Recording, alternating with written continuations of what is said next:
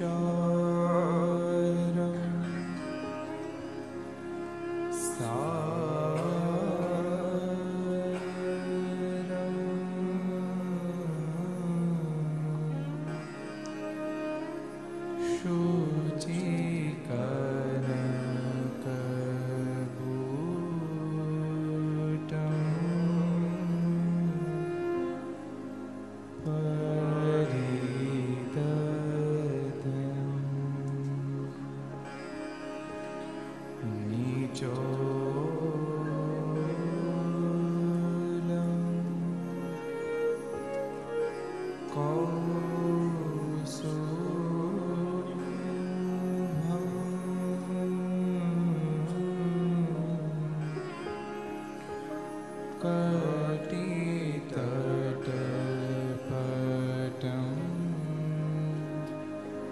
Oh.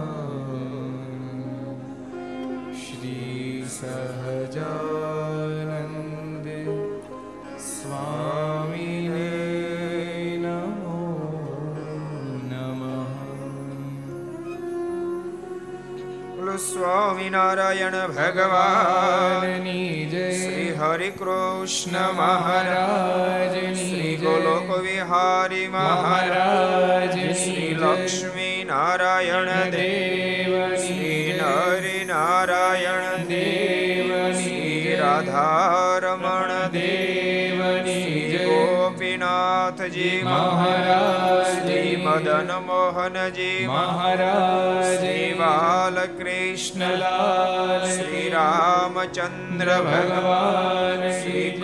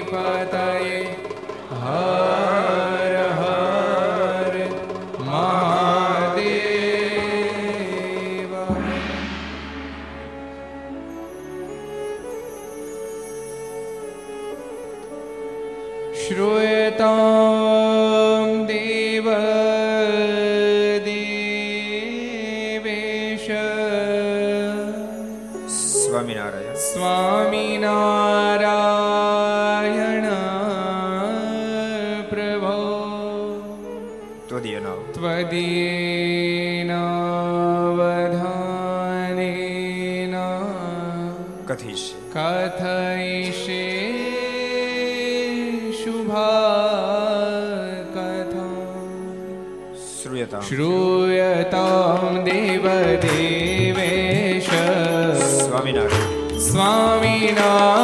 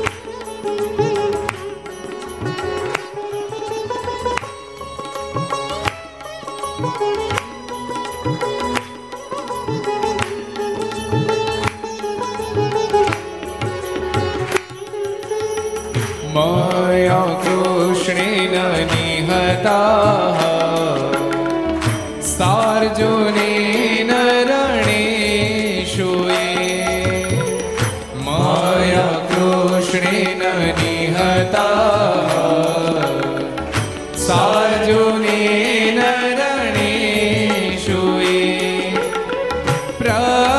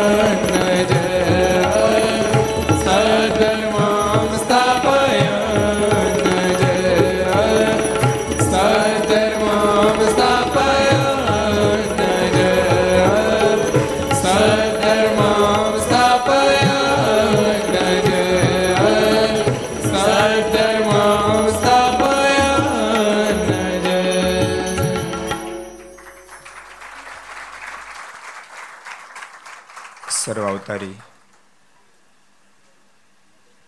ઈષ્ટદેવ ભગવાન સ્વામિનારાયણ મહાપ્રભુની પૂર્ણ કૃપાથી પરમ પૂજ્ય ધર્મ ધોરણ એક હજાર આઠ આચાર્ય શ્રી રાકેશ પ્રસાદજી મહારાજ એમના પૂર્ણ રાજ્યપાથી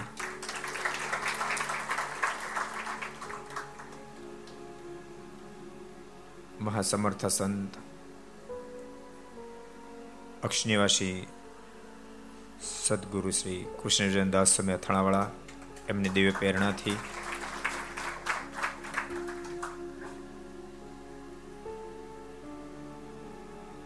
મુંબઈ સત્સંગ સમાજના હૃદય સમ્રાટ ગોલક વિહારી મહારાજ એમની નિશ્રામાં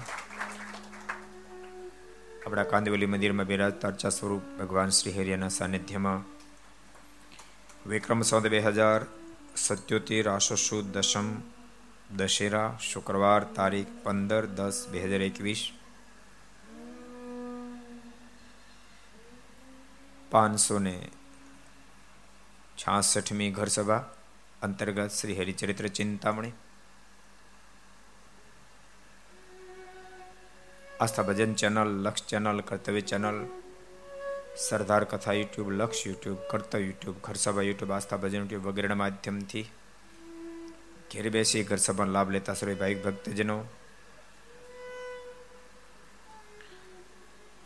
સભામાં ઉપસ્થિત આ ઘર સભાના આયોજક પ્રયોજક નિમંત્રક પૂજ્ય કોઠારી સ્વામી મુક્ત જીવન સ્વામી પૂજ્ય જય સ્વામી અમૃત સ્વામી વગેરે જ્ઞાન સ્વામી વગેરે બ્રહ્મનિષ્ઠ સંતો પાર્ષદો, વરિષ્ઠ તમામ ભક્તો અને તમામ ભક્તોને ખૂબ હેતથી જાજે કહીને જય સ્વામિનારાયણ, જય શ્રી કૃષ્ણ, જય શ્રી રામ, જય હિન્દ, જય ભારત. ઠઠ્ઠાય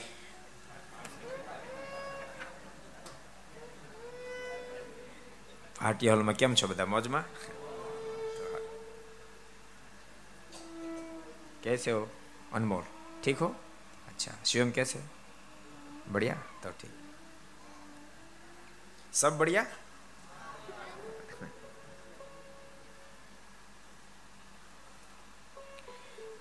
અને સત્સંગમાં આવ્યા પછી મોજ ન રહે એ માણસ તો મરી ગયો કહેવાય એ મળદું કહેવાય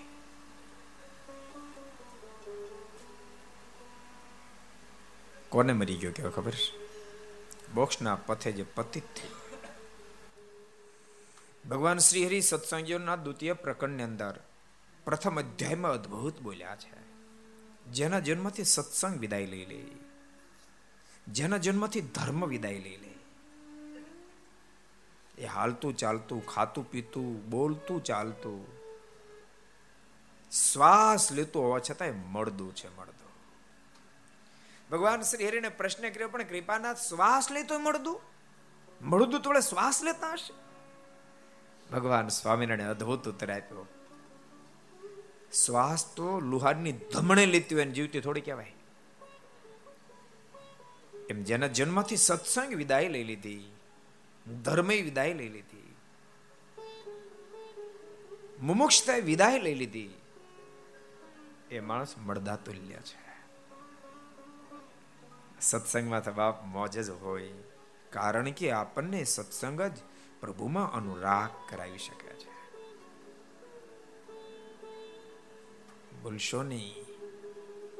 વિદવત્તા આપણે શબ્દ જ્ઞાન કરાવી શકે, પ્રભુ અનુરાગ ન કરાવી શકે. પ્રભુમાં અનુરાગ તો સત્સંગ જ કરાવી શકે. અને એટલા માટે ભગવાન સ્વામિનારાયણે મધ્યના ચોપનમાં વચનામતમાં અંત્યના બીજા વચનામતમાં એમ કીધું હું સત્સંગ કરી જેટલો આધીન બન, જેટલો રાજી થાય એટલો કોઈ માધ્યમથી થતો નથી.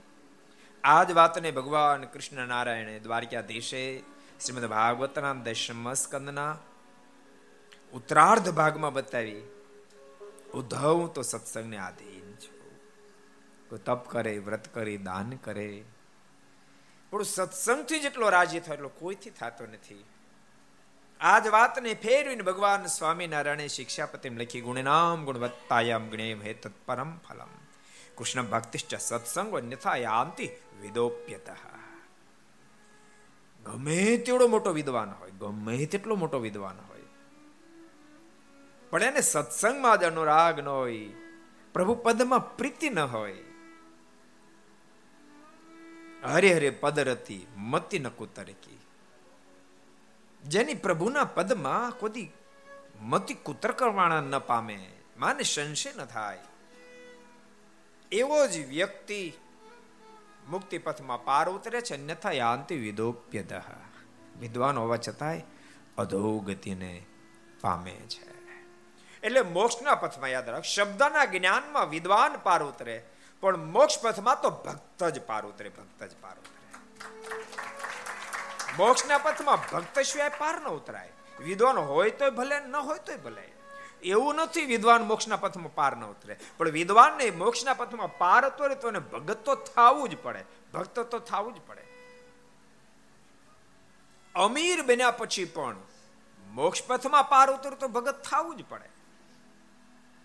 આ દુનિયાની કદાચ તમામ કલા, કૌશલ્યતા બધું જ પ્રાપ્ત થયું હોય, પણ તેમ છતાંય મોક્ષના પથમાં પાર ન ઉતરાય. મોક્ષના પથમાં પાર ઉતરવું હોય તો તો શું? તો શું બોલો?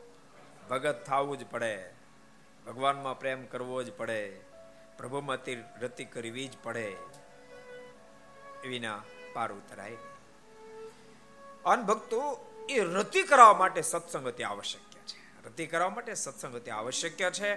સત્સંગ હજારો પ્રકારનું કાર્ય વિધવિધ કરતો છે, પણ બે મુખ્ય કામ સત્સંગ કરે છે. એક જીવાત્માના અહંકારને બુઠો કરે છે.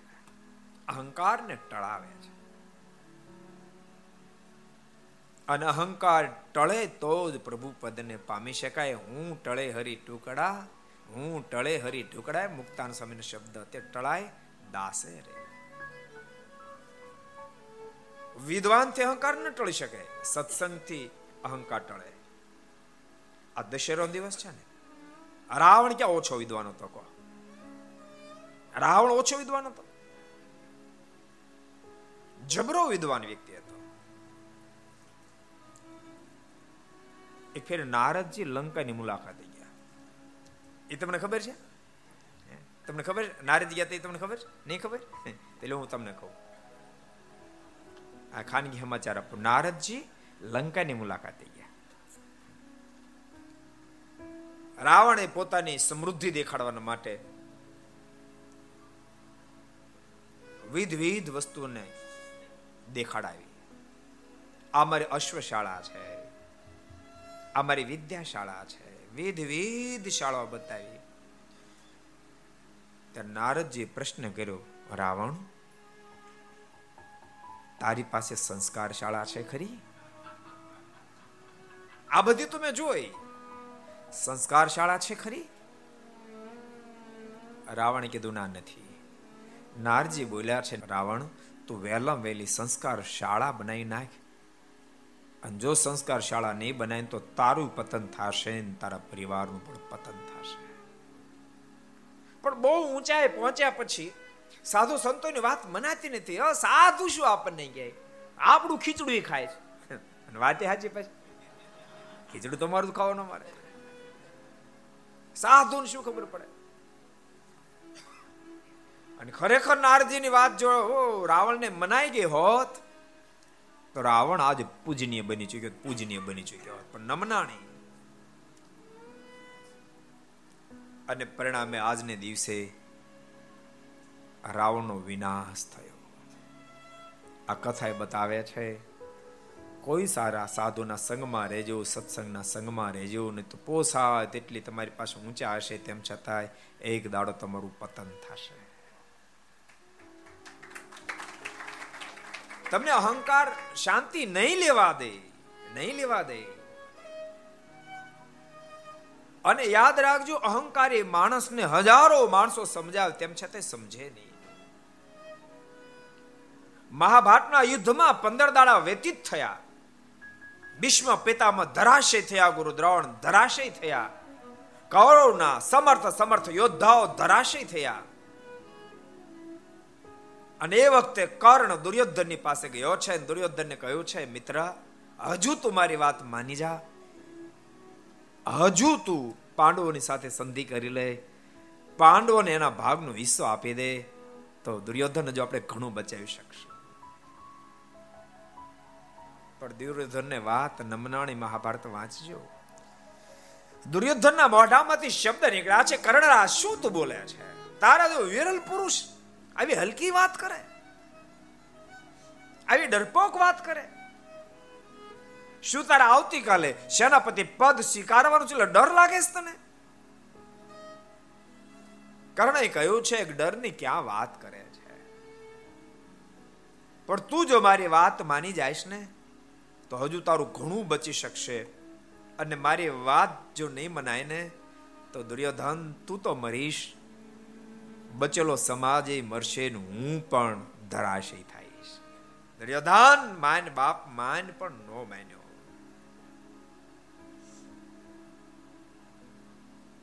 રાવણને ઘણાએ સમજાયું તો પણ રાવણ એકનો બે ન થયો. યુદ્ધના ત્રીજે દિવસે. બાકી તો બધા ધરાશી થયા હતા, પણ ત્રીજે દિવસે યુદ્ધના મેદાનમાં રાવણ જતો ને ત્યારે મંદોદરી પણ હાથ ચડ્યા હતા. પતિદેવ, મારી વાત માનો. માં જાનકીને પત્ની બનાવવાના સંકલ્પો છોડો, એના ચરણ પકડો. પ્રભુ રાઘવને ચરણ થઈ જાઓ, હજુ ઘણું બચી જાહે. પણ આ રાવણને વાત મનાણી નહીં. યુદ્ધના મેદાનમાં ગયો. છેવટે રાવણ જ્યારે ધરાશયી થયો, એ સમાચાર મંદોદરીને મળતાની સાથે મંદોદરી દોડતા દોડતા યુદ્ધના મેદાનમાં આવ્યા છે. રાવણના દસ દસ માથા રડવડી રહ્યા હોય એને ગોદમાં લઈ આંખોમાંથી આસોડની ધારાઓ મંદોદરી થવા લાગી છે. એ કુંભકર્ણના ભાઈ હે મેઘજીતના બાપ, તારી આદશા તારું નામ સાંભળતાની સાથે દેવતાઓ કાપી ઉઠે. તારા આંગણે આવીને વાયુદેવ વાસેદુ કરી જાય ને વરુણદેવ પાણી ભરી જાય. ત્યારે આજ આદશા મોઢમ ધૂળ ઘરી ગઈ. એને કાઢવા તો સમર્થ ન રહ્યો. આ તારી કદી ન થાય. આ તારી દશા થયાનું કારણ મંદોદરી બોલ્યા છે. પતિ રામ વિમુખ સહાલ હાર. રામ વિમુખ રસ હાલતી હાર. રામ વિમુખ સહાલ હાર. રામ વિમુખ સહાલ હાર. રહન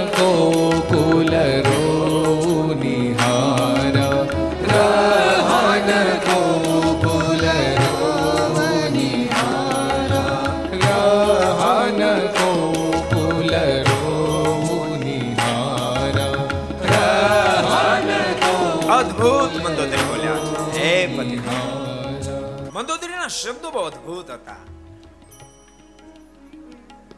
રામ વિમુખ અસહાલતી હારા જેના શરણ પકડવા જોઈએ, એના સાથે તેમને દુશ્મના વટ બાંધી એટલે આ દિશા થઈ. એ લંકાના માલિક, તારી તો આ દિશા થઈ. પણ તને શું કહું? રાહા ન કોકુલ રોવું નિહાલા. તારો તો વિનાશ સર્જાણો તારી પાછળ કો રોનારો ન બચ્યો રોનારો ન બચ્યો તમામનો કચર ઘાણ નીકળી ગયો મંદોદરી આગળ બહુ અદભુત બોલ્યા છે કાલ બિબસપતિ કાહન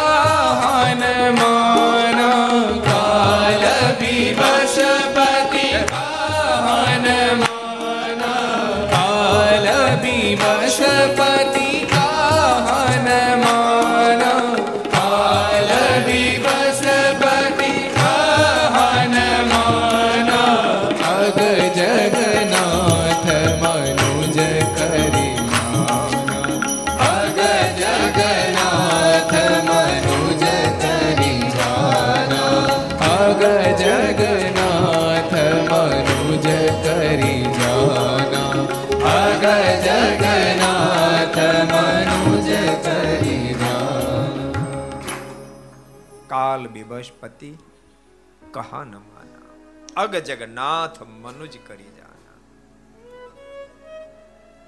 ત્રિલોકીનો માલિક અબજો બ્રહ્માના માલિકને તમે માણસ સમજી જેને કારણે તમારો વિનાશ સર્જાયો. આજને દિવસે રાવણનો વિનાશ નહીં, એક અહંકારી વ્યક્તિનો વિનાશ થયો. આજનો દિવસ એ બતાવે છે રાવણ હો યા કોઈ પણ હો, વિદ્વાન હો યા અનપઢ હો, અમીર હો યા ગરીબ હો, પુરુષ હો યા નારી હો, ત્યાગી હો યા ગૃહસ્થી હો, જે કોઈ અહંકારી બનશે, એ તમામનો નિશ્ચય એક ને એક દાડો વિનાશ સર્જાશે. વિનાશ સર્જાશે. માટે ભગવાનના ભક્તો ઠાકોરજી જેને જેટલી મોટપ આપે, એટલો વધારે ઠાકોરજીનો ઉપકાર માનજો. માલિક મારી લાયકાત કરતા તે મને ઘણું કાપ્યું. માટે કરોડો કરોડો વાર તારો આભાર તારો આભાર તારો આભાર.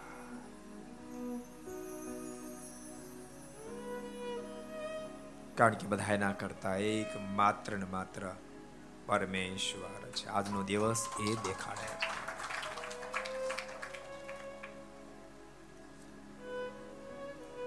જે કોઈ પરમાત્માનો દાસ બની જીવશે, એ મેદાન મારી જશે. ગઈકાલે આપણે અદ્ભુત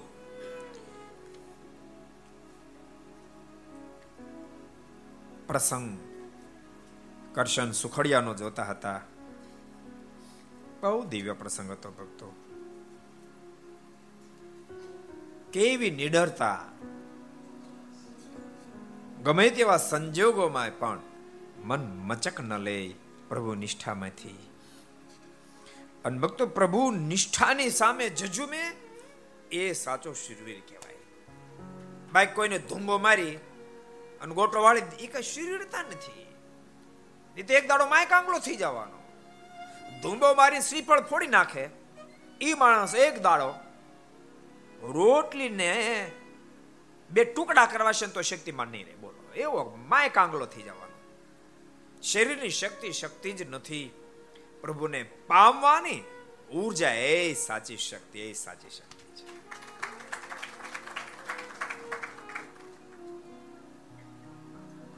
કરશન સુખડિયાનો અદ્ભુત પ્રસંગ છે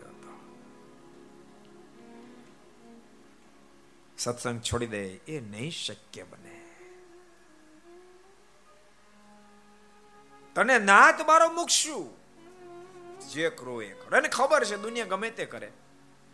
પણ જગતથી એક સુકો પાપડ ભાંગવાની તેવડ નથી.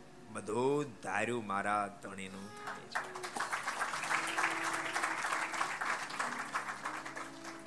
ભક્તો, આ વાતની જેમ દડતા થાય, જેમ દડતા થાય, તેમ તેમ મહારાજે સારંગપુરના સત્તરમાં મધ્યના છેલ્લા વચનામતમાં લખ્યું, તેમ તેમ. ઓટોમેટિક દાસત્વ ભાવ પ્રગટ થાય. ઓટોમેટિક દાસત્વ ભાવ પ્રગટ થશે. હું શેનો અહંકાર રાખું? શેનો રાખું? ધનનો? એ તો પડી રહ્યો મારે હાલ્યું જવાનું છે. બુદ્ધિનો? એ મને કામ લાગ, આ શરીરે કામ લાગવાનું નથી. એક દાડો ભેળા થઈને આને તો સળગાવી દેવાના આમાં શું અહંકાર રાખવું કોનો રાખવું અમુક અમુક ને સારા જરા કાળા વાળો તો એટલો બધો અહંકાર ઘડીક આમ પાછી પાડે ઘડીક આમ પાડે ઘડીક આમ પાડે આમ પાડે.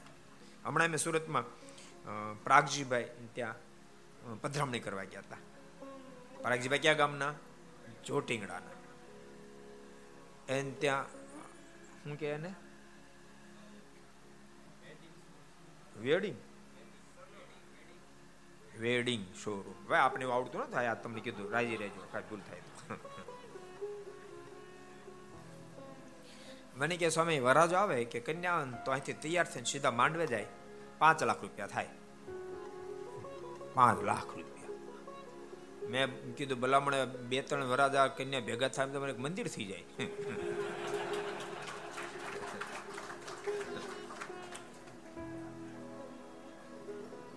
આ શરીરને સજાવવામાંથી જીવ બહાર નીકળતો નથી. અબજો જન્મથી આ શરીરને સજાવી સજાવ કરે, તેમ છતાં આમાં કશું વળતું ગમે તેટલું સજાવ્યા પછી પણ યાદ રાખજો. જેમ જેમ દિવસો જાશે, જેમ જેમ દિવસો જાશે, તેમ તેમ સજાવ્યા પછી, લાખો રૂપિયા ખર્ચ્યા પછી પણ એક દાડો ખુદને જોવું ન ગમે એવું થઈ જશે. ઓલે ડોશીમાં? માર્કેટમાં ઉપડ્યા. માર્કેટમાં. ડોશીમાં એસી વર્ષ ડોશીમાં. એક આઈનો આપતો? પેલા આઈનો આપ્યો. કેટલા રૂપિયા? પાંચ રૂપિયા. ડોશીમાં મોટું છે કે આમાં ક્યાં હરખું દેખાય? બીજો આપ ભારે માયલો. એટલે વીસ રૂપિયાનો આપ્યો આમાં ક્યાં બરાબર દેખાય? ત્રીજો આપ પેલા સો રૂપિયા આમાં ક્યાં બરાબર દેખાય? બીજો આપ પાંચસો રૂપિયાનો આપ આમાં ક્યાં બરાબર દેખાય? હવે તો આઈનામાં ઠેકાણું નથી કે. આજથી સાઠ વર્ષ પહેલા મેં આઈનો પચાસ પૈસા લીધો. એટલું સરસ મોઢું દેખાતું હતું. આ પાંચસો રૂપિયાના આઈના નથી દેખાતું. બોલો વેચનારો કે, માજી રાજી રહેજો આયનાનો વાંક નથી.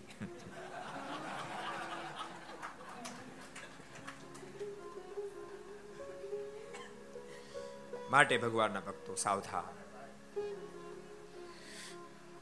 જેટલા ભગવાન ભજે એટલો જ લાભ છે, જેટલો ભગવાન આજ એટલું કાર્ય કર્યું એટલો જ લાભ છે. બાકી મરી જવાના એમાં જરાય વાર લાગવાની નથી. ખૂબ ભગવાનમાં પ્રેમ કરજો, ભગવાન રાજી થાય ખૂબ કામ કરજો. આમાં તો ભાઈ મધ્યમ, ગરીબ અને અમીર લોકો સાંભળતા હોય ઘર સભા. ઘેરે બેસીને કદાચ કોઈ દસ કરોડના બંગલા બેસીને સાંભળતા હોય સરસ સોફામાં.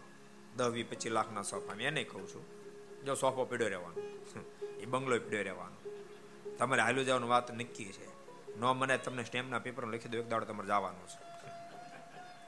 એ વાત નક્કી છે. પણ જાતા પહેલા જાતા પહેલા ઠાકોર તમને મોકો આપ્યો છે એનું કામ કરી લેજો. એકાદ મંદિર બાંધી દેજો. એકાદ બે પારાયણ કરી લેજો. એકાદ ગૌશાળા નિર્માણ કરી લેજો, વૃદ્ધાશ્રમમાં ક્યાંક મદદરૂપ થાજો. બે પાંચ દસ છોકરાઓને, જેને ભણવું છે પણ ભણી શકે પૂજી એવા બે પાંચને ભણાવી લેજો. તમારા તમે ભણાવવાના, તોય ગાળું દેહી તો. એમાં કઈ ધાડ નથી મારી. તમારા તમે ઇંગ્લેન્ડ, અમેરિકા પોહાઈને મોકલો ને, એમાં કઈ મોટી વાત નથી. પણ કોઈક નિરાધાર ને આધાર બની જાજો.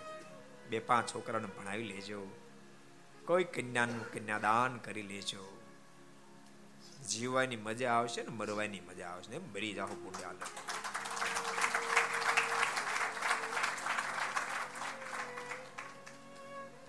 ઠાકોર જે સામર્થ્ય આપી એની જ છે, આપણે કાંઈ નથી. એટલા માટે વહેલાજમાં બહુ અદ્ભુત શબ્દો લખ્યા છે. સ્વતંત્ર છે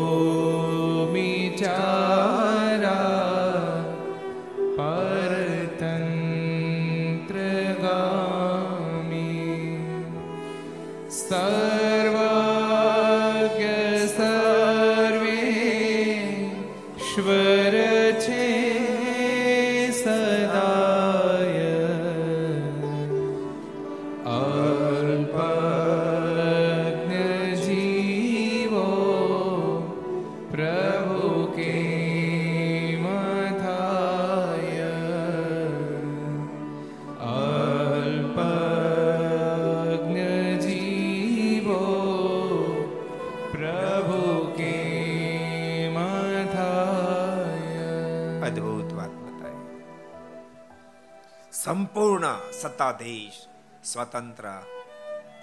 સર્વે શક્તિમાન માત્ર ને માત્ર એક પરમેશ્વર છે. જીવો તો એને આગળ વિચાર સંપૂર્ણપણે પરતંત્ર છે. સર્વજ્ઞ બધું જાણી શકે એટલી સામર્થ્ય પણ પરમાત્માને છે. અલ્પ શક્તિ વાળા જીવાત્માઓ પરમાત્માને હોડ કરવા જાય તો ક્યાંથી કરી શકે? માટે કોઈ દાડો કલ્પના ન કરવી સદૈવને માટે ભગવાનના ભક્તો પ્રભુના આધારે જીવજો. અદ્ભુત પ્રસંગ આપણે જોતા હતા. ચાંદગઢના એ લવજી મહારાજને ખબર પડે કે ઓહો, મહાન ભક્તરાજ સુખડિયા કરશનને ઉપાધિ આવી છે. દ્વિશીલા લોકોએ એને એ ઘરમાં પૂરી દીધા છે. લવજી મહારાજ તુરંત એની મદદે ગયા છે. આ કથા બતાવે છે ભગવાનના ભક્તો, ભગવાનના ભક્તને આપત વિપત્તિ જરા આવે ને ત્યારે મદદ કરશો. અને મદદ કરશો. તમારા ભાઈને, તમારા પરિવારને કહેજો હું નાની જ પાડતો, પણ ભાઈ જેટલો વાલો ને એના કરતાય ભગવાનનો ભગત આપણે વધારે વાલો થાવો વધારે વાલો અને સંપ્રદાયના ઇતિહાસો એવા સર્જાયા છે.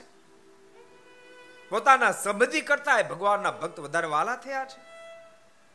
જીણાભાઈનો પ્રસંગ બહુ પ્રસિદ્ધ છે. પંચાળા નરેશ, કમળશી ભગત, એને એને સેવામ પોતે લઈ આવ્યા. પંચાળા જુનાગઢ બબે જગ્યાએ જેનું સામ્રાજ્ય એ સેવામાં લઈ આવ્યા. અને કમળશી ભગતને જરાક માથું દુખતું હોય, પ્રસિદ્ધ પ્રસંગ એટલે વિસ્તાર મારે નથી કરવો. પણ એમના બેન અદીબાની પાસે તીખા માગ્યા. તીખાને વાટીને માથામાં લગા થોડીક રાહત થાય. એમ હશે એમ, કારણ કે હવે તો એ બધા કાર્યક્રમ ગયા. તીખા ગયા અદીબાઈ ના આપ્યા. એમ કીધું કે નથી ઘરમાં ભાઈ. પણ ઝીણાભાઈ ને ખબર કે ઘરમાં તીખા છે. બે ચાર દાડા થયા ને જાણે જાણીને ખોટે ખોટા બીમાર થયા. અને કીધું મારું માથું બહુ દુખે છે બેન. અદીભાઈ તરત તીખા વાટી અને કીધું, લ્યો ભાઈ, તમારે કપાળ લગાડી દઉં. તો તીખા ઘરમાં નહોતા ને બેન. તો થોડાક પીડ્યા હતા. જીણાભાઈ બેઠા થઈ ગયા. અદીબા સાંભળ, કાલ સવારે ભગવાનનો ભગત બીમાર હતો, ત્યારે તારી પાસે તીખા નહોતા. અને આજ તારો ભાઈ બીમાર થયો. તાર શરીરનો સંબંધી એટલે તીખા છે. મારે માટે તો મારા દેહના સંબંધી કરતા ભગવાનનો ભગત અબજો ગુણો શ્રેષ્ઠ, અબજો ગુણો અધિક મને વાલો તે ભગવાનના ભગતને માટે તીખા ના આપ્યા માટે જ્યાં આજથી તું મારી બેન નહીં, હું તારો ભાઈ નહીં. જિંદગીમાં કોઈ દી મને ભાઈ કને બોલાવીશ નહીં, હું તને બેન કને બોલાવીશ નહીં. કેવો મહિમા છે, કેવો મહિમા છે. ભગવાન ભક્તો, ભગવાનના ભગતનો મહિમા છે. નતર ક્યારેક ક્યારેક અમારી પાસે એવા બધા ડાયા ડાયા લાગે ભગવાનના ભગત. સ્વામી કાંઈ સેવાયત કહેજો, સ્વામી કાંઈ સેવાયત કહેજો. એવા દંડોળ રાખો રાખો તો આ મોકો ક્યાંથી મળે, આ મોકો ક્યાંથી મળે? અને બિચારો કોઈ ભગવાનનો ભગત તકલીફમાં બે પાંચ હજાર રૂપિયા લેવા જાય ને, તો આપે તો નહીં મોઢું નો મલકાવે મોઢું નો ભગવાનનો ભગત ગયો હોય તોય, જેટલા આપણે બધાને કહું છું, જરાક ફેરફાર કરજો. ભગવાનના ભગતની આપત્તિ, મારી આપત્તિ. એ માની થાય એટલે એને મદદ કરશો. ઠાકોરજીનો રાજીપો થશે. લવજી મહારાજનો અદ્ભુત પ્રસંગ. ખબર પડી કે કરશન ભગતને આપત્ય તુરંત પહોંચી ગયા. અને છોડાવે, એમ એમનું તો નહીં છોડી દીધા એલો લોકો. કખલાવ્યા છે કઈ દંડ દીધો હશે. એક્સ વાય ઝેડ કાંઈક પ્રયાસો કર્યા તે છોડ્યા છે ને? પણ છોડાવ્યા. કૃષ્ણ ભગતને છોડાવ્યા. છોડાવ્યા આટલું જ નહીં. સાથે સાથે બહુ સરસ બોલ્યા. એને ઘેરે મોકલ્યા ને કહ્યું, મુંજાશમાં બળ્યો રહેજે. કરશાન મુંજાશ નહીં એમને માનતો મારું કોઈ નથી. અરે ભગવાન, સ્વામિનારાયણ તારા છે ને, અમે પણ તારા છીએ. અડધી રાતે જરૂર પડે તો આવજે, ઉપાધિ કરીશમાં. અન ભગવાન સ્વામિનારાયણે અંત્યના સાતમા વચનામતમાં લખ્યું, ભગવાન સ્વામિનારાયણ કે, ભગવાન કે, ભગવાનના ભક્તનો પક્ષ રાખે. તો એના પંચ મહાપાપ જેવા પાપ હોય તો પણ એને હું માફ કરી નાખીને મારું દિવ્ય ધામ આપી દઉં, દિવ્ય ધામ. માટે ભગવાનના ભક્તનો ખૂબ મહિમા સમજવો અને ભગવાનના ભક્તો બહુ અદભુત શબ્દો કીધા મૂંઝાશ નહીં. અને ભગવાનના ભક્તે ભક્તો આપત્તિ વિપત્તિ અત્યારે મૂંઝાવો નહીં. ક્યારેક ક્યારેક ગ્રસ્ત ભક્તો. એમાં થોડી નાની ઉંમરો હોય કાચી ઉંમરો હોય, ઓચિંતા ક્યાંક ઉપાધિ તકલીફ આવી ગઈ હોય, જીવન ટૂંકાયું નાખવા સુધીના સંકલ્પ કરી નાખે. જીવન ટૂંકાયું નાખવા સુધીના. કે હવે મારું કોણ? હવે મને કોણ સાચવશે? કોણ મારું કોંડું પકડશે પોસાય તેવો દેશ કળાવ પણ જીવન ટૂંકાવાનો ક્યારે સંકલ્પ નહીં કરશો.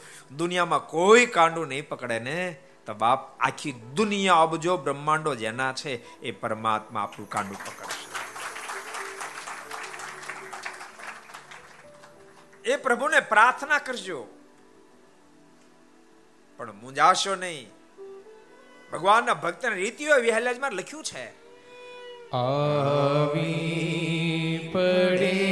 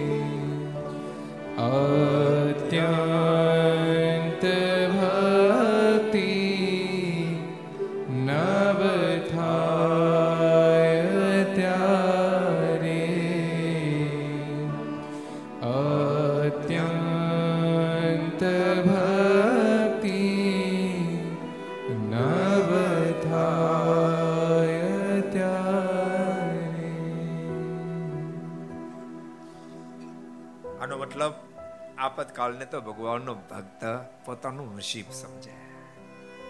શું કામ? તો કે સરે પ્રકારે સાનુકૂળતા ત્યારે ભગવાન જેટલા ન સાંભળે એટલા આપત્તિ વિપત્તિ સાંભળે. અને સાચું તમને કહો ઘર સભા એટલે આપણી સફળ ગઈ. કોરોના આવ્યો. બરાબર ભીડમાં હતા એટલે તમે સાંભળી. બાકી તમે સાંભળો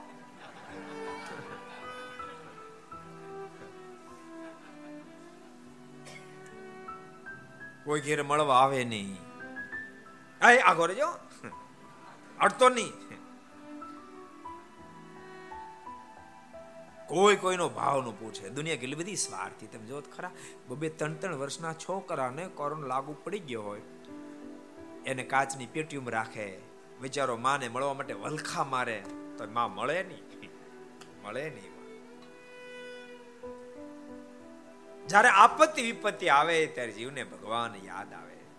આપત્તિ વિપત્તિમાં જીવન ટૂંકાવવાનો સંકલ્પ નહીં કરશો, વધારે ભગવાન બચશો ઠાકોરજી, સહાય કરશે. ભક્તો, તમે તો મરદ છો, માને પુરુષો છો. આ સંપ્રદાયમાં અનેક પુરુષોએ તો ભગવાન ભજવાનું આપત્તિમાં છોડ્યું નહીં. સ્ત્રી ભક્તો નિષ્ઠા તમે જુઓ. અળિયાદ ગામના રૂકમાબાઈનો ઇતિહાસ વિસ્તાર નહીં કરવું પણ તમને ખબર છે. સસરા પક્ષે જબરી ઉપાધિ કરી, જબરી ઉપાધિ કરી. કારણ કે સત્સંગ નહોતો. ભક્તો, એક મારી તમને ભલામણ છે. તમે તમારા દીકરા, દીકરીના સંબંધ કરો ને માત્ર મહેરબાની કરીને સંપત્તિ નહીં જોતા હો, નહીતર બહુ હેરાન થશો, બહુ પસ્તાશો. માત્ર સંપત્તિ જોઈ દીકરા, દીકરીના સંબંધ નહીં કરતા. માત્ર ચામડું જોઈ દીકરા, દીકરીનો સંબંધ નહીં કરતા. એથી આગળ વધીને કહું, તમને ગમે કે ન ગમે, માત્ર શિક્ષણ એજ્યુકેશન જોઈને પણ તમે તમારે દીકરા, દીકરીનો સંબંધ નહીં કરતા. આ ત્રણ જોજો, મારી ના નથી. એવું નથી કહેતો તમે હાવ ગરીબને આપી દે એવું નથી કહેતો. ઘરને જરૂર જોજો, એની સંપત્તિ જરૂર જોજો. એનું એનું રૂપ જરૂર જોજો. એનું એજ્યુકેશન જરૂર જોજો, પણ આ ત્રણને જોવો ને એના કરતા બાપ એના સંસ્કારને વિશેષ જોજો સંસ્કાર વિશેષ. સંસ્કારને પ્રધાનતા આપશો. યાદ રાખજો, સ્વામિનારાયણ સંપ્રદાયનો આશ્રિત હશે. એની દીકરી કોઈ વૈષ્ણવ યુવાન સંસ્કાર હશે આપશે તો સુખી થશે. અને વૈષ્ણવ સંપ્રદાયની કોઈ દીકરી હશે અને સ્વામિનારાયણ સંપ્રદાય કે રામાનુજ સંપ્રદાયને માનનાર કોઈ હોય, રામાનંદી ભક્ત, એને તે આપશે, પણ યુવાન સંસ્કાર હશે દીકરી સુખી થશે. અને ભૂલતા નહીં. સ્વામિનારાયણ સંપ્રદાયનો આશ્રિત હશે. અને એ વૈષ્ણવ સંપ્રદાયની સંસ્કારી દીકરીને પોતાની ઘેરે લાવશે તો ઘર સુખી થશે. સ્વામિનારાયણ સંપ્રદાયની દીકરી હશે, પણ ગુણી લશે ને વૈષ્ણવ ભક્ત એને લઈ જશે ને, તો બાપ એ ઘર પણ મંદિર જેવું થશે. સંસ્કાર હશે તો. સંસ્કારને ખૂબ પ્રધાનતા ખૂબ પ્રધાનતા આપજો. ગાંડા નહીં થઈ જતા બાપ આ દુનિયાના વૈભવને જોઈને. એક બહુ મોટા અમીર ભગતે મને બહુ સારા હરિભગત મને વાત બે ત્રણ વર્ષ પહેલા કરી. મને કે સ્વામી, મારો અંદાજ એવો છે કે પંદર વીસ વર્ષમાં ભારતને એવી પોઝિશન આવશે એક એક ઘર એવું નહીં હોય જ્યાં ફોર વ્હીલ ગાડી ન હોય. આ મારો અંદાજો છે. એનો આનંદ પણ છે, પણ એની સાથે સાથે એક વાદની વેદના પણ છે કે વીસ વર્ષની અંદર એક એક ઘર બાકી ન જ્યાં ફોર વ્હીલ ગાડી ન હોય, પણ એમાંથી કોક કોક ગાડીની ડિક્કી જ ખાલી હશે, બાકી બધી હાઉસ ફૂલ હશે. સમજાય તમને એમાં? પેટીયું દારૂની પડી છે ડેક્યુમાં ઈ પોઝિશન આવશે. એના શબ્દો, એટલા જ બચશે એટલી જ ગાડીઓની ડેકીઓ ખાલી છે જે પરિવારમાં સંસ્કાર હશે, સંસ્કાર યાદ રાખજો સમાજ થાકી જવાનો મારા શબ્દો લખી લેજો. આજ કઈ તારીખ છે? પંદર, દસ, બે હજાર એકવીસ દશેરામ દિવસ. યાદ રાખજો. માત્ર વીસ વર્ષમાં સમાજ થાકી જવાનો.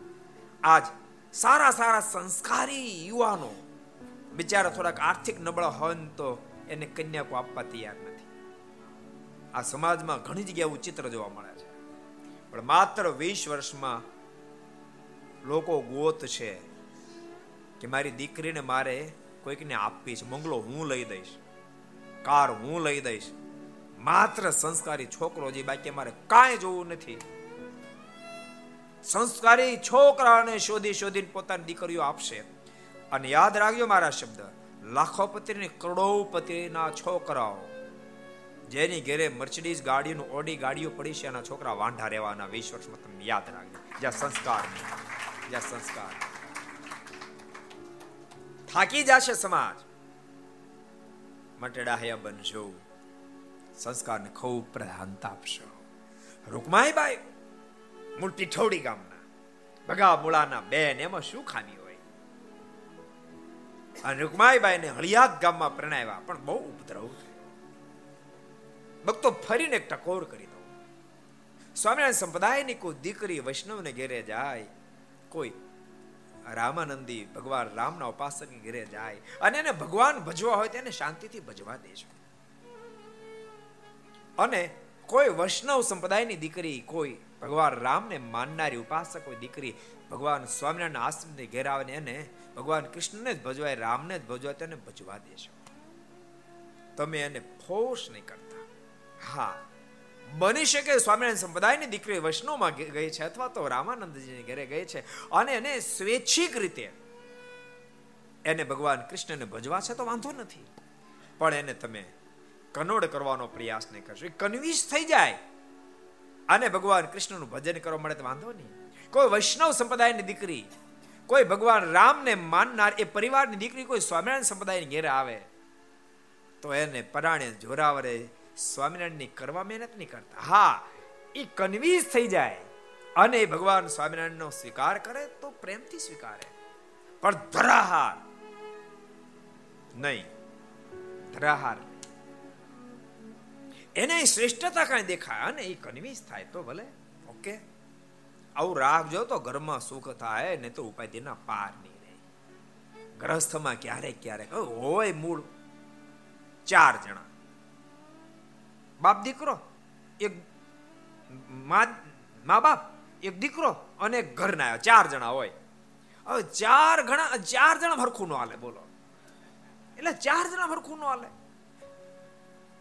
એમાં કારણ શું? ઘર કારણ, સંપત્તિ કારણ, નહીં, કોઈ કારણ નહીં. માત્ર ને માત્ર અણસમજણ કારણ છે. ભલા માણા દીકરાને વહુ ને દીકરીને જેમ રાખો ને, હું વાંધો છે. અને જે નવા ઘેરે આવી છે કન્યા. ઈ પોતાના સાસુને માની જેમ રાખે તેને વાંધો શું છે? મમ્મી મમ્મી મમ્મી મમ્મી નો ઓગળી જાય, હાવ. બરફ ઓગળી જાય એમ. ઓગાળી નાખો ને ભલામણા મમ્મીને. મમ્મીનું બરફનું પાણી કરી બીજા પી જાવ ને. સાચું કહું છું, માને મમ્મી રાજી થઈ જાય. શું કામ એવું નથી કરતા? શું કામ નથી કરતા? અને તમે નથી કરતા એ તો દુખી થાય, એના કરતા નહીં કરનારને જાજુ દુઃખ થાય. પ્રેમથી રહો, મોજથી રહો. આ બધાને ભલામણ છે. બહુ બહુ ઉપદ્રવ થયો. જબરો ઉપદ્રવ થયો. લસણ ડુંગળી ખવડાવવાનો બહુ જબરો ઉપદ્રવ થયો. ખા ખા ખા, ઓલી કે નહીં ખાવ. જોકે નિષ્ઠા તેવી જોઈ છે ભક્તો, સ્વામિનારાયણ સંપ્રદાયમાં જોકે આમ તામસી આહાર છે. એટલે નિષેધ છે. ભગવાન સ્વામિનારાયણ નિષેધ કર્યો એમ નહીં. તમે યોગ શાસ્ત્ર વાંચો, એમાં બહુ જબરો નિષેધ છે. શ્રેષ્ઠ શ્રેષ્ઠ શાસ્ત્ર બહુ મોટો નિષેધ કર્યો છે. સ્વામિનારાયણ સમુદાય વધારે અમલ કરાવે એટલે એમ મનાય કે સ્વામિનારાયણ સમુદાય વાળાનો આમ તો જેને પણ આધ્યાત્મિક પથમાં ગતિ કોઈ ન ખવાય. સ્વામિનારાયણ સમુદાયના આશ્રિતો ખાતા તો, મહેરબાની કરી સીધા જરાક ડાયા થાય અમુક અમુક ને તો એને ખારિયા જોઈએ છે. બંધ કર્યો ભલામણા, જરાક તો વિચારો, કઈ પરંપરા છે તમારી? કઈ પરંપરા? વિચારો તો ખરા. જીવા જોશીએ, જેતપુરની અંદર એને કહેવામાં આવ્યું, તું લસણ ડુંગળી ખા, હિંગ ખા. જીવા જોશી કીધું, નહીં શક્ય બને. તું ખા. નહીં શક્ય બને. ગામના ઠાકોરે કીધું, જીવા ખા. નહીં શક્ય બને. ગામ છોડવું પડશે. છોડી દઈશ, બાકી નહીં ખાવ. અને સંપ્રદાય ઇતિહાસ કે ગામ છોડ્યું, પણ બાપ લસણ ઉગડી હિંગ ન ખાધી. એના વારસદાર છે. ને તમે ન ખાવ તો એમને હું ટળી જવાનું છે? શું ફેર પડી જવાનો છે? માટે જેટલા સ્વામિનારાયણ સંપ્રદાયના આશ્રિતો, જેટલા ઘર સભા સાંભળતા ઓનલાઈન સાંભળતા ઓફલાઈન બેઠા બેઠા સાંભળતા તમે એમને માનતા આ બધા હા. આ બધા ડાયા ડમરો નહીં માનતા તમે? આમાંથી ખાતા હોય મનસુભાઈ નથી ખાતા તમે? નહીં ને? દાદીમાના હામ? તો હારું. ભક્તો થોડી દડતા હોય જોઈએ. હા એમને હાલ્યું જાવ એવું ન ચાલે. હાચું તમને આટલામાં શું આટલામાં શું આટલામાં શું એમ કરતા કરતા સારા ખાનદાન પરિવારના સંતાનો બાપ ઈંડા સુધી પહોંચી ગયા, મીઠ સુધી પહોંચી ગયા, શરાબ સુધી પહોંચી ગયા. જેની આગલી પેઢીઓ તપાસો ને, તો અનગળ પાણી નો પીતા હોય. આટલામાં શું આટલામાં શું આટલામાં શું? એમ જ બધું થઈ જાય. અક્ષર સમય બહુ સરસ વાત લઈ એક ડોશીમાં બેઠા હતા. તો એક ઉંદરડી એના પગ ઉપર થન જતી રહી. આ ડોશીમાં રાડે રાડ થયા. અડધું ગામ ભેળું કર્યું. બધા કે, શું થયું? શું થયું? અરે મારા પગ ઉપરથી ઉંદરડી જતી રહી. એટલે બધા કે, આપણે એમાં ઉંદરડી કે રાડે રાડે શું થયા ડોશીમાં કે, આજ ઉંદરડી જાય. કાલ ઘેટું હોઈ જાય. પછી ટ્રક થઈ માથે પગ ઉપર. આટલામાં શું? આટલામાં એવું નહીં એવી મારી તમને ભલામણ છે. અને સમુદાય ઇતિહાસ એમ કે, જીવા જોશે જેતપુર ગામ છોડ્યું, પણ લસણ ઉગળી ન ખાધી. લસણ ઉગળી ન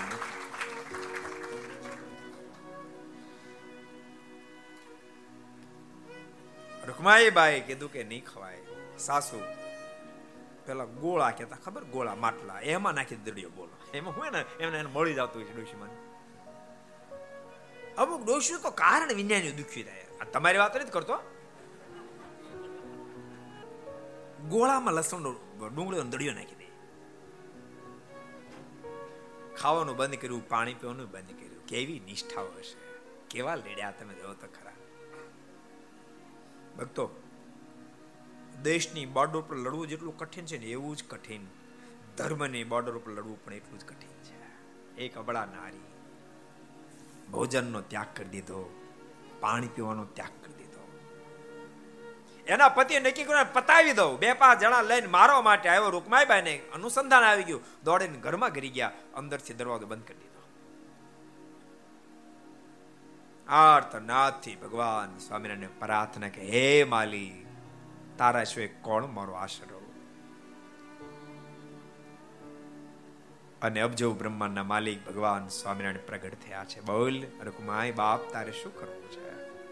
મહારાજ, આ ત્રાસમાં મારે કેમ રહેવું? મને ધામમાં તેડી જાવ ભગવાન શ્રી બોલ્યા ધામમાં નથી તેડી જાવી.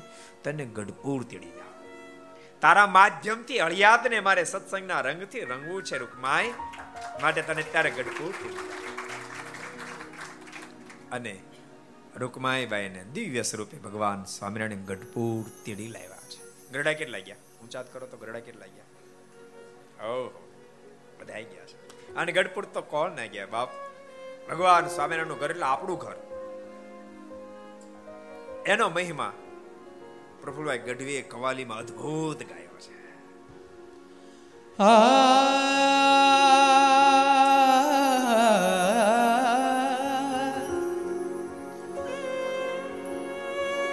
इरादे रोज करते हैं, मगर वो टूट जाते हैं।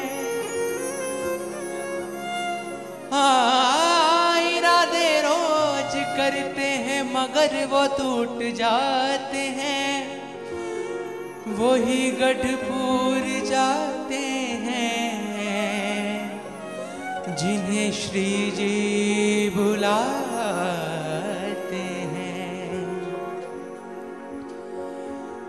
मेरे दिल से पूछो, गढ़पुर की सूरत क्या है? शानो शौकत मेरे घनश्याम के घर की क्या है? चाँद गढ़पुर में है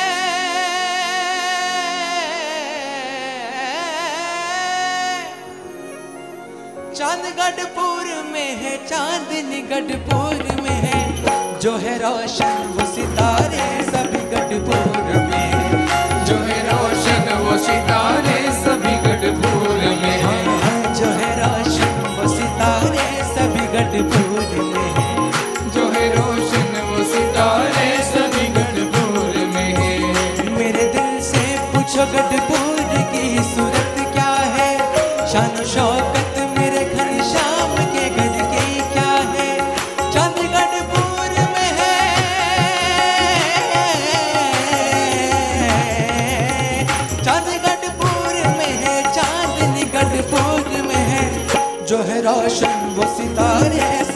गढ़पुर में। जो है रोशन वो सितारे सभी गढ़पुर में। है जो है रोशन वो सितारे सभी गढ़पुर में। जो है रोशन वो सितारे सभी गढ़पुर में। है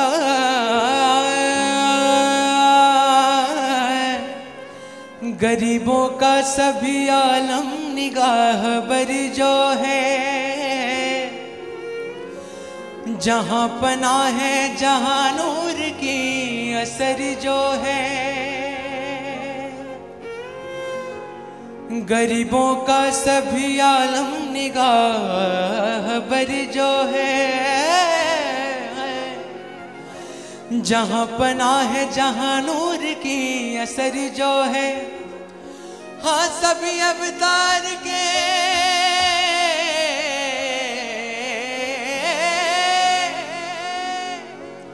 सभी अवतार के सरताज जो गढ़पुर में है वो गोपीनाथ के दरबार सभी गढ़पुर में है। वो गोपीनाथ के दरबार सभी गढ़पुर में है वो गोपीनाथ के दरबार सभी गढ़पुर में है। वो गोपीनाथ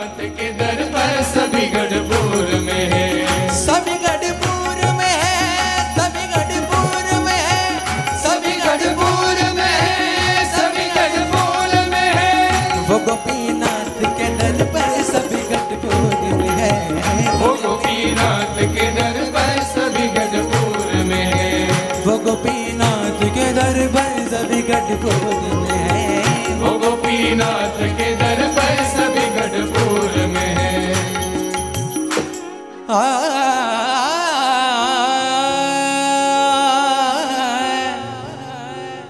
पूरी द्वारावती मथुरा मेरे गढ़पुर में है पूरी द्वारावती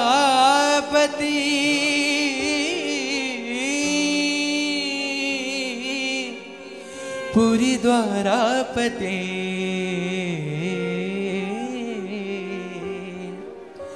हाँ पूरी द्वारावती मथुरा मेरे गढ़पुर में है। मेरे बद्रीपति जगदीश भी गढ़पुर में है। हाँ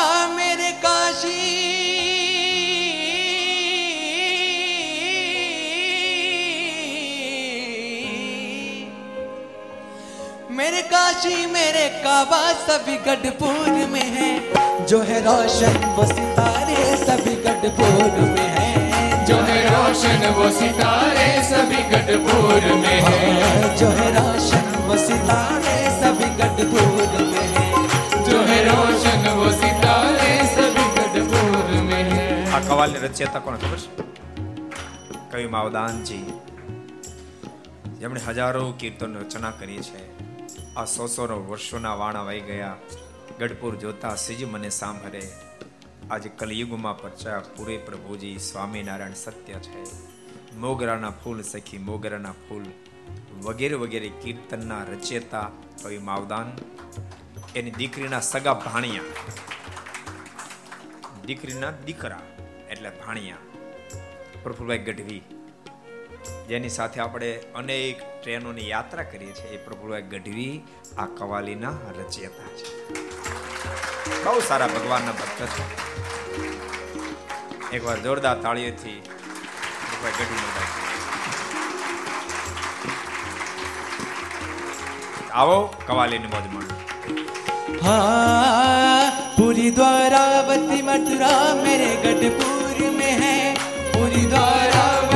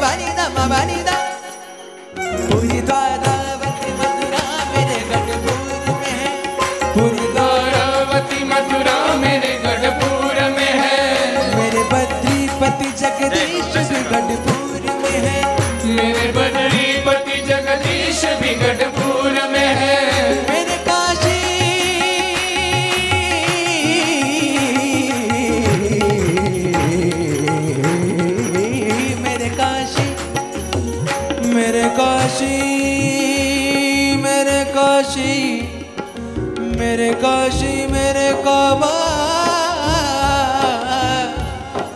मेरे काशी मेरे काबा मेरे काशी मेरे काबा मेरे काशी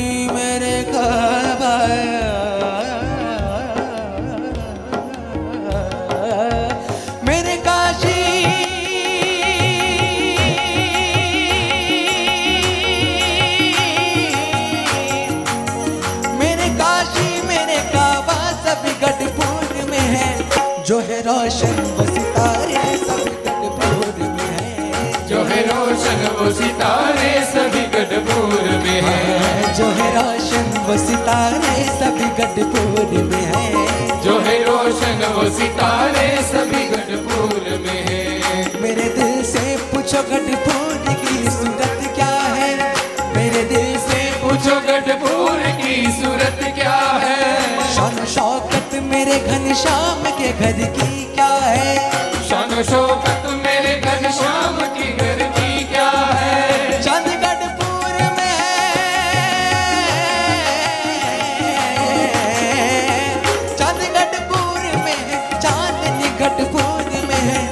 जो है रोशन वो सितारे सभी गढ़पुर में है जो है रोशन वो सितारे सभी गढ़पुर में है जो है रोशन वो सितारे सभी गढ़पुर में है जो है रोशन वो सितारे सभी गढ़पुर में है सभी गढ़पुर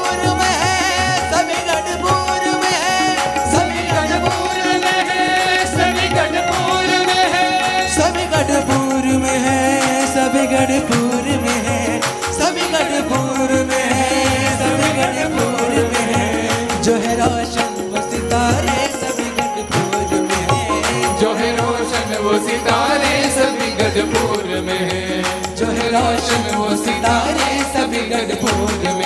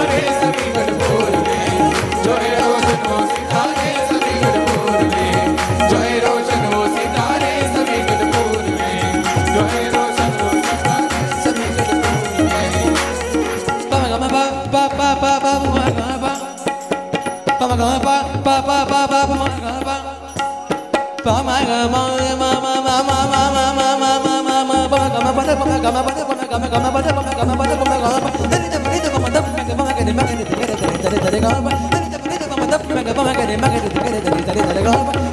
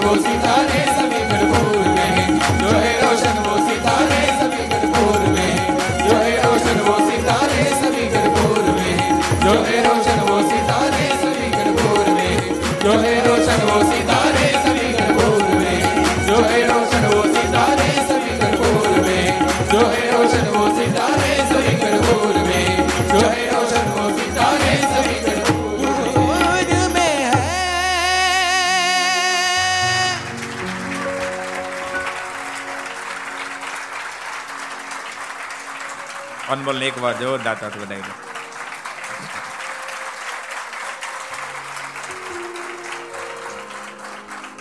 આપણને કાંદિવલી મુંબઈ ભૂલાડી દીધું. એમ લાગ્યું જાણે ગઢપુરમાં બેઠા છે.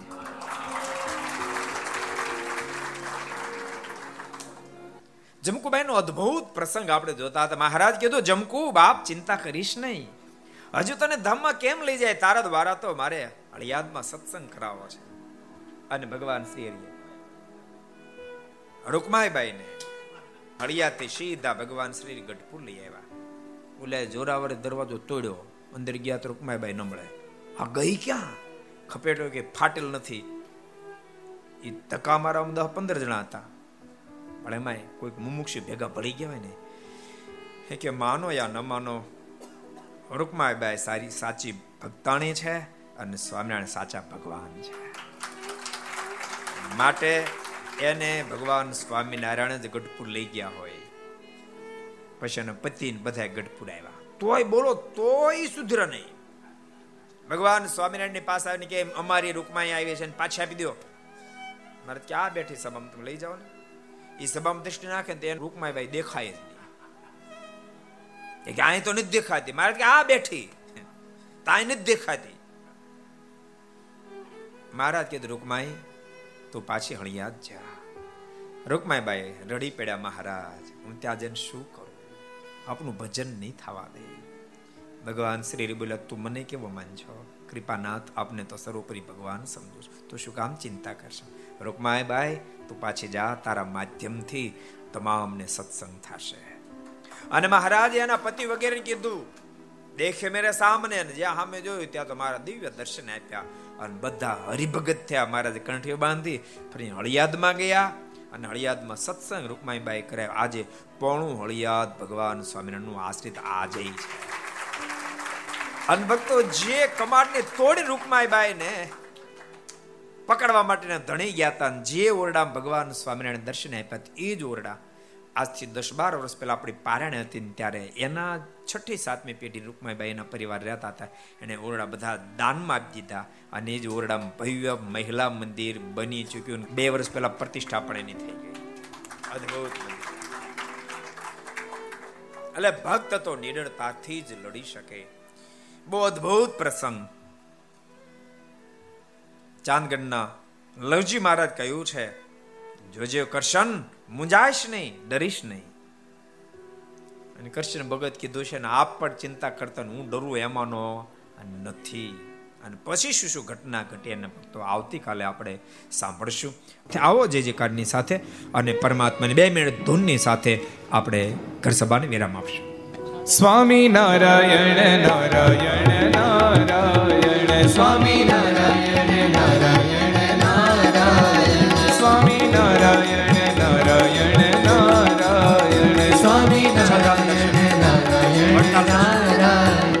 સ્વામી નારાયણ.